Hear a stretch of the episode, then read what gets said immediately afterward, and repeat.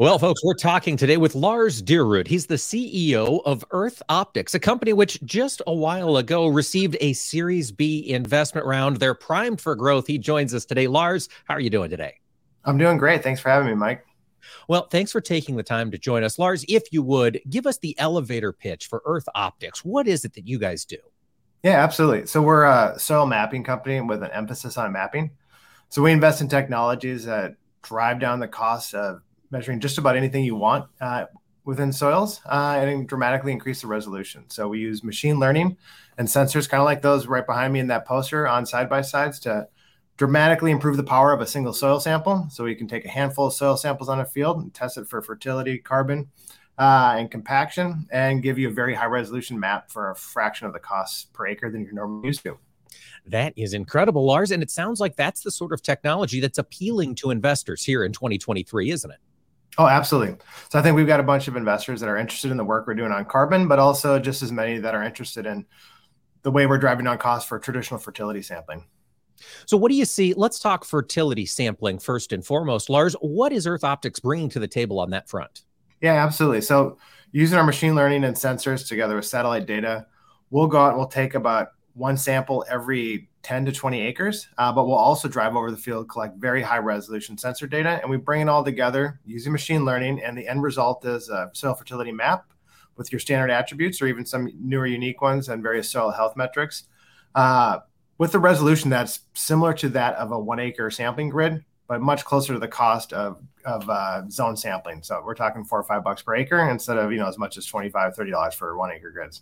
Well, that is substantial. And the ability of the machine learning to sort of synthesize the data between those two samples, Lars, that's where the sensors come in. And can you tell us a little bit about the, the sort of sensors you're carrying across these fields? Yeah, absolutely. So we we carry electromagnetic induction sensors, uh, EMI, that's been used in throughout agriculture for soil type uh, mapping quite a bit. But we also carry ground penetrating radar. Uh, and really, those two complement each other quite well in terms of providing a unique data set that allows us to correlate with the laboratory data. That ground penetrating radar is some pretty interesting stuff. If I recall from the Series B announcement that that ground owl technology was part of what enticed these investors. Can you tell us a little bit about that? Yeah, absolutely. So these both these sensors, the ground penetrating radar and the electromagnetic induction, have been used throughout agricultural research for a while. Uh, but they've never really made it to prime time for commercial use. And the kind of short re- version why is somebody might write a PhD thesis using them in you know in one area of Ohio, and then they realize that whole model they built didn't work in North Carolina or Iowa. And so really what we saw is like these are really valuable tools for telling how soil varies from one location to the next and from one time to another. But the variability is complex and embedded with a whole bunch of other things like changes in moisture uh, and changes in soil type. Uh, and so, really, machine learning was the perfect tool to take kind of that PhD expert out of the picture uh, and not have to have a new PhD for every single county you wanted to try this technology in. Uh, and it was exactly what we needed to kind of untangle all those complex interactions to really allow those tools to be used to determine when specific soil attributes are changing from one location to the, the other. Can you talk a little bit about how Earth Optics synthesizes all of this and presents it to the farmer? What do I note when I'm trying to use this data on my farm? Yeah, we want we want to make it really easy to use. So all our data is available to the grower or any other stakeholder, like uh, your agronomist. It comes via the web. You log into your system, and you can click through all the attribute maps that we've made for you. Whether it's compaction, including our compaction tool that allows you to dial in your target psi for the soil and gives you a map where you a map of depth where you would need to till in order to achieve that to remediate compaction at that level. But everything from all your NPK maps uh, and carbon maps, organic matter maps. So they're all just different selectable maps. You can export them and bring them in whatever tools you want to, to create your fertility plans or whatnot. The goal is to make this data actionable. You don't just want it sitting in a file cabinet. Can you talk a little bit about how the Soil Carbon Project is going to work towards that?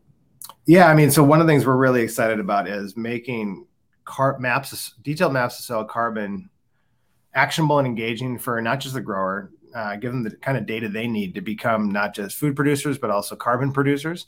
Um, you know, growers have been using yield maps to improve their production activities for decades now, where they can see what's working really well over here, where they can increase planting density. And we want to do the same thing for for carbon maps. So we're now arming them with high resolution carbon soil carbon maps. So as they're trying things like uh, cover crops, you can see, hey, I'm getting great performance over here on this field and this soil type, but not as much over here. Maybe I should try something. Maybe I should try a different mix or maybe legumes over here because it's not working very well. Not getting the good ROI. So we think that's critical on increasing carbon productivity in the US, but it's also the kind of really engaging data sets that drive a lot of value for carbon buyers, right? Everyone believes that when they see these year over year carbon maps in high resolution over, they're really getting what their money pays for. So from a marketing device to help add value to the the food ingredient that folks are producing, uh, we're really trying to make that data available to growers so they can market their food ingredients in, a, in under that climate uh, friendly banner backed up by more more data and more engaging data than anyone else is offering. Now, Lars, is the Soil Carbon Project off and running? Absolutely. So we're working with a handful of food producers already. We're looking to continue to sign up more. Uh, but our goal with that project is to do annual year-over-year carbon measurements to, like I said, drive value to the food ingredients that were produced in the year that carbon's increasing in the soil. So it's for all those buyers out there that are looking for sustainably produced corn, soy, you name it these are the kind of data sets that farmers can now associate with their food ingredients and, and hopefully negotiate higher pricing on those ingredients because it has a market a positive climate marketing claim available to that that buyer. Right that's right. Adding that verification capability gives them a little more peace of mind when they're making those carbon purchases. Lars there's a lot of cool things happening at earth optics. Are you going to be out engaging with farmers here anytime folks can touch base we'll be at Commodity Classic and just about every other major trade show that's going on in the U.S. for agriculture. So see us at Commodity Classic and, and the next one you're at. Fantastic, folks. We're speaking with Lars Dyrud, CEO of Earth Optics. And Lars, thanks so much for joining us. Mike, it's been my pleasure. Thank you so much.